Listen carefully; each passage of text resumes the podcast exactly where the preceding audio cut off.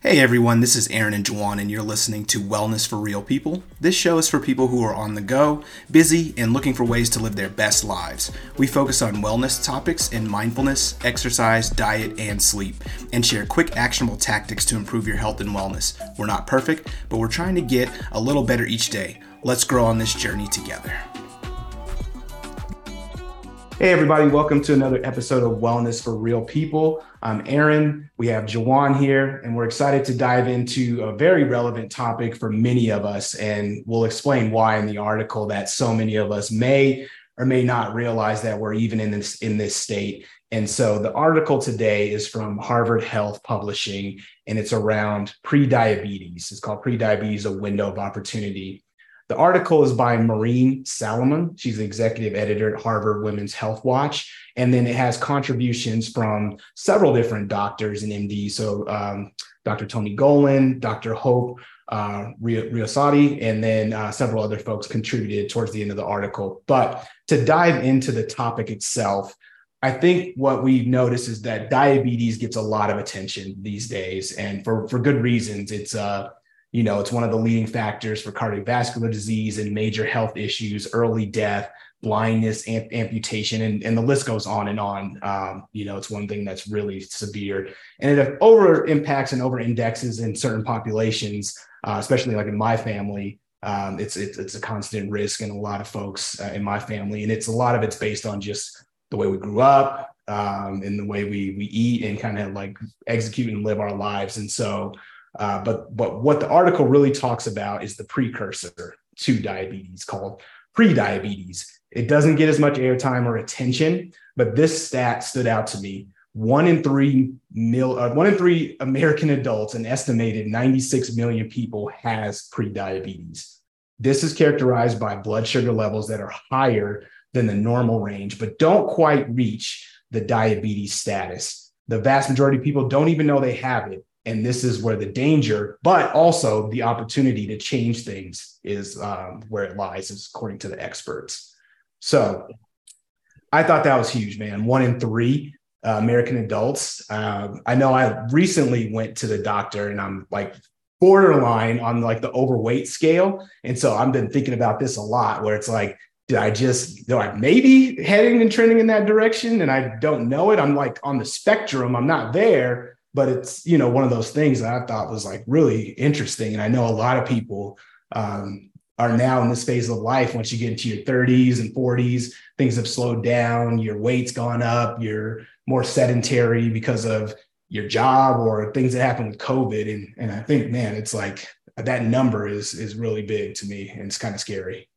Yeah, yeah, no, no, that's a huge, huge point. One in three um yeah that's a that's a that's an epidemic uh yeah I'm, like you said it's surprising that we don't talk about it more often uh, when it's so when it's so prevalent and and in some degrees i feel like there's something they just kind of made up right like like mm. oh, yeah well, yeah, we're just gonna make it it's pre pre diabetes right and yeah. for really good reason you know yes. what i mean like it's like if like you said the article the title is it's a window of opportunity right and so yes. if we could catch it in this time before it becomes full blown diabetes. If we can make the right um, shifts and lifestyle changes, then you know we can prevent you know the, some of these negative side effects uh, and health outcomes in the future. And um, I think that's really really liberating and really really powerful. Um, and so yeah, I'm excited to get into uh, into this discussion and learn more about it. And um, you know, yeah, just try to amplify this this message because it's really really important like you said especially for our communities you know and definitely diabetes runs runs rampant in my my family as well and um, you know my you know my, my wife's family as well. And so um, something that's definitely got my uh, full attention for yep, sure. Totally. And I think one thing I loved about the article was uh, it, it started talking about how you can identify risk factors and clues that lead to maybe you need to get checked out or maybe start really paying attention and making these lifestyle changes. And some of those risk factors are the ones that we talk about on the show all the time, but it's inactivity, family history, which we just talked about, and then your weight. So if you're in that spectrum of being overweight or obese, it's time to seriously pay attention to those. The other signs that were called out were persistent fatigue uh, and blurred vision. So once you actually cross the spectrum into diabetes, those things tend to be really significant and serious, but you can kind of see these minor spikes in, in instances that may indicate that you're kind of heading in that direction. Um, one other thing they mentioned too is that uh, when you eat large meals, if you're experiencing repeated urination, uh, you might also be seeing that you're kind of trending in that direction because of blood spikes uh, in your sugar or your blood sugar level is spiking and surging. It may be causing and triggering those reactions.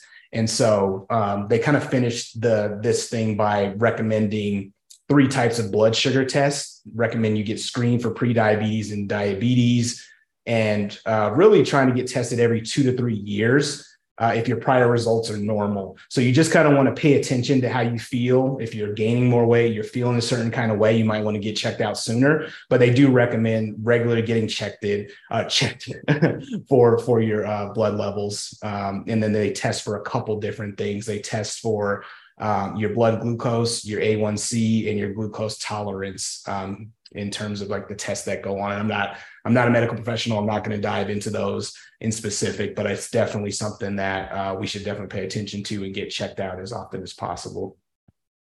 For sure, for sure.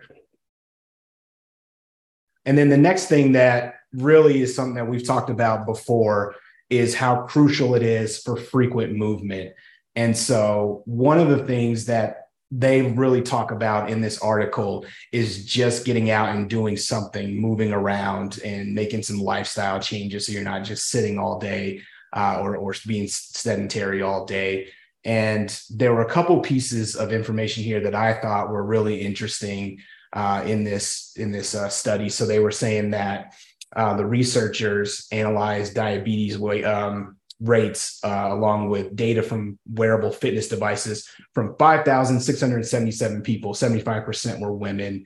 And the ones that took the daily step count that averaged, you know, that magical 10,000 number, so 10,700 at the study, were 44% less likely to develop diabetes over the following four years compared with those who averaged only 6,000 steps per day. So when you see just something as simple as walking can um, potentially have an impact of you're less likely to develop diabetes just by doing the bare minimum of you know getting out and walking around your house or outside your house can help with this. You know like i think we often think of exercise as i want to look a certain way i want to feel a certain way. But uh, one of the doctors dr romero said there's significant benefits that can't be measured by the scale not just in terms of preventing diabetes, but on your heart, your mood, and many aspects of your overall health uh, that are not captured by changing your weight. So we get obsessed with the scale and obsessed with our appearance, but it's bigger than that. It's way deeper than that in terms of just your overall long term longevity and health. And that's something that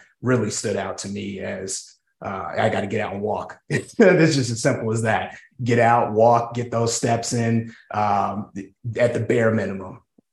Yeah, yeah. No, it's it's it's it's really uh, amazing to see the impact of you know uh, what's that four thousand a little about 4,000 extra steps yep. a day, right? That's that's makes you 44% less likely to develop diabetes.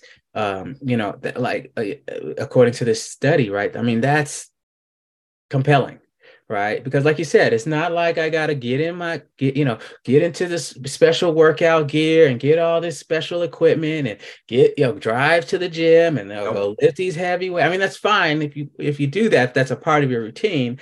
But it's like you said, it's just the simple things of just getting up, getting out of the chair, you know, and going for a walk, right? Like we talk about this a lot, right? You know, how many steps can I get in? You know, I can usually get in a good two, three thousand steps if I just you know, I've started doing this uh, right after lunch and right after dinner. I just go for a walk, you know, around my block, uh, a couple blocks, or I go to the park, you know, close to, you know, a couple streets down, right? And, and, um, you know the thing is is like motion creates emotion as i heard someone say one mm-hmm. time. So mm-hmm. i'll i'll have a plan to go like one block right? And then i'll be feeling so good like oh man this feels nice. Like i'm moving my body it's like okay i'll just go two. You know and then i'm like oh wow well, that's interesting. You know and then i'm like oh let me just go three before i know it. You know i've you know you know i've gotten you know three four thousand steps in really easily. Um and so it's these little simple shifts that make a big difference. Um and i thought that's really really really powerful that I think that's something we all can do, just being a little bit more intentional, um, just moving, getting up and moving a little bit more every single day. And what a what a tremendous impact that can have on our health um, and, and our overall um, happiness and, and life. So I thought that was really powerful. Thanks for sharing. Yeah. And then one last quick call out before we wrap things up on this call. Um, there there really was a, a, section around diet as well too and it's it's very complicated as they say in the article uh, but you know one of the things they called out is about just this factor of uh, eating desserts and sugar and things like that and people think that you know oh if i just drink diet sodas and all this other stuff i'm fine and i'll be healthy and and if i just avoid cookies and cakes everything will be fine but you know, it's really not just about the sugar, right? Like there's nothing wrong with eating a couple cookies or a piece of cake every now and then. Uh, it's about moderation and, and control and, and, making sure that you're doing the right things on a day-to-day basis. Um, there's other things as well in terms of diet that can spike your sugar level. One of them is carbs. Um, so like just because you avoid sweets, but you eat a lot of bread and pasta and rice and things, those are also contributing to the problem as well, even if they don't inherently have like frosting and a lot of sugar and all this other stuff in them. So it's just about being really concerned or uh, considerate about your your diet and what you're eating. Uh, we talked about Mediterranean diets on a previous episode, uh, looking at kind of what works for you, but finding ways to find balance, eating more greens, more fruits. Uh, more natural foods and not so many processed foods. I thought that was kind of like just a nice way to tie up the article because yes, exercise is important, uh, but exercise alone isn't enough. We also have to consider the diet portion as well. Uh, sure. So that was it for me. Juwan, anything else for signing off?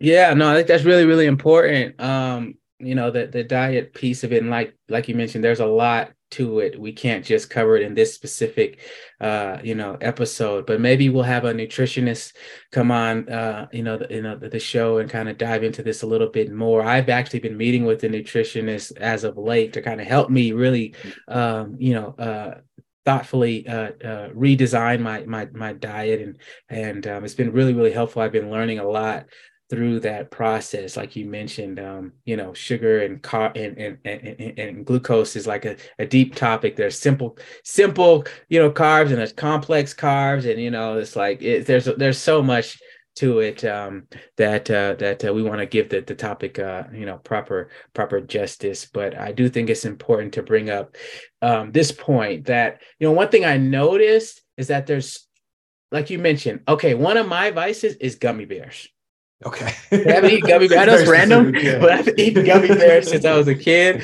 and I just love. I don't know. There's something about them that's just nostalgic. you know, of it that you know the taste. Of, I just love eating gummy bears, right? But I yeah. know that's just pure, you know, high fructose corn syrup, right? It's just not good at all for me, right? And so what I've been trying to do, if I have a, that's my only kind of sweet, you know, uh, um, sweet tooth thing that really, you know, I'm not really big on cakes or anything like, you know, or pies or anything, that that big on it, right? Like I don't need those things every uh, uh, that often, but I do find myself going to the snack drawer and getting some gummy bears, you know, you know, quite often. And so one thing I, you know, what my the, the nutritionist told me, which is a very simple thing, is just like if you got it, if you got a craving to eat some sweet, just eat a piece of fruit, right? You'll still get that sweet you know, uh, um, you know, that sweet sweetness fix, but you know, it'll be actually healthier for you because it has fiber and other, you know, mm-hmm. nutrients in it. You know, instead of just eating this just pure, you know, pure pure sugar things. That's one thing I've been trying to do, just having you know an apple, a plum, a pear, right, a you know, peach. Um, um, and, and and that's been really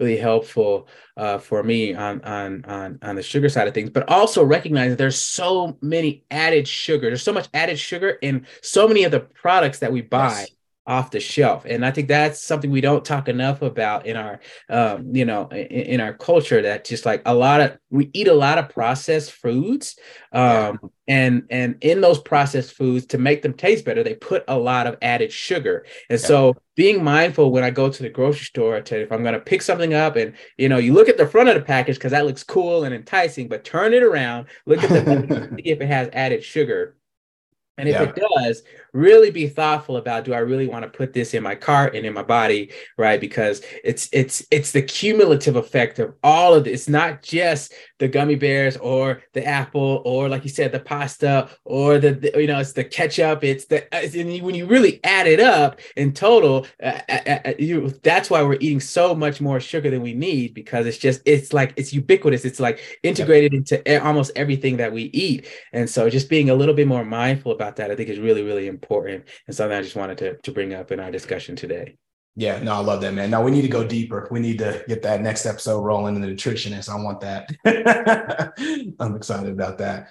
Well, thanks everybody. We really appreciate you joining us for this conversation today. I uh, hope you're enjoying the show so far. As always, please share these episodes with a friend. Uh, as we say, sharing is caring. Uh, and then we're looking forward to having you back for the next episode. We'll talk to you all soon. Take care.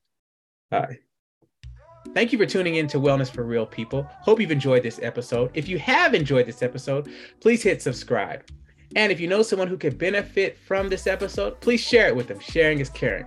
So we just want to thank you for being a part of our community. We got many more episodes to come. And if you have any questions or want to learn more about Can Do Tea, visit us on our website at candotea.com.